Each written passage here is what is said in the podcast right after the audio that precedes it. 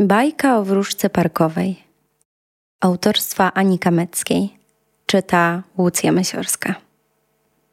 W pewnym parku, pod drzewem, na kwitnącej rabacie, mieszkała sobie wróżka.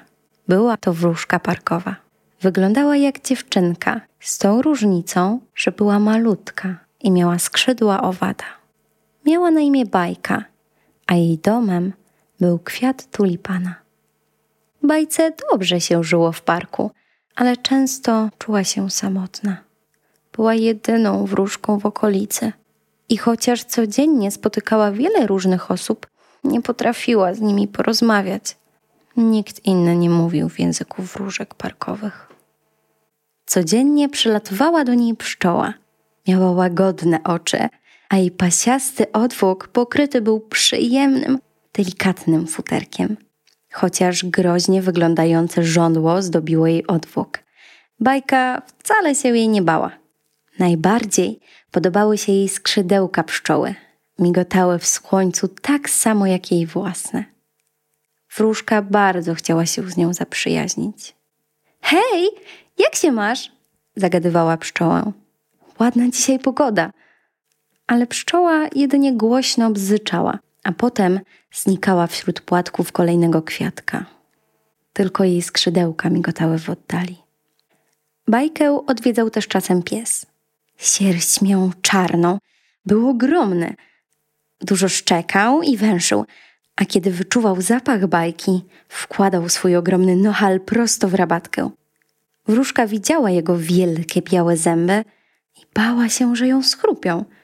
Raz Prawie otarła się o język psa, ale na szczęście w ostatnim momencie uskoczyła. Zatrzepotała skrzydłami i wzniosła się w powietrze. Idź sobie! Nie chcę być twoim jedzeniem!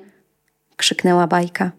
Pies tylko zadzierał głowę w jej stronę, machał ogonem i szczekał. Bajka widziała z góry, jak odchodzi, oglądając się jeszcze i oblizując.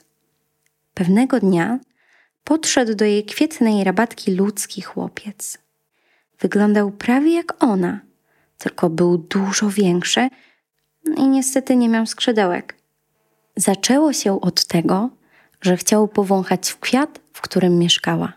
Kiedy ją zobaczył, delikatnie chwycił ją w dłoń. Bajka bardzo się wystraszyła.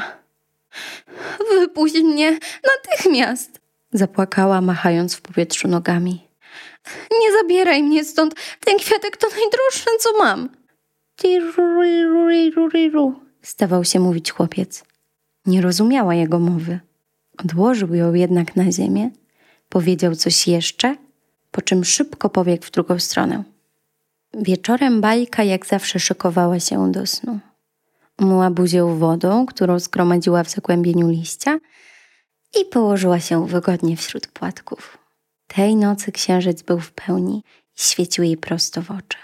Wiał silny wiatr, szeleszcząc w gałęziach pobliskiego drzewa oraz kołysząc jej kwiatem. Nie mogła zasnąć, więc pozostało jej patrzeć się na księżyc, słuchać wiatru i marzyć o tym, że spotka kogoś, z kim będzie mogła się porozumieć.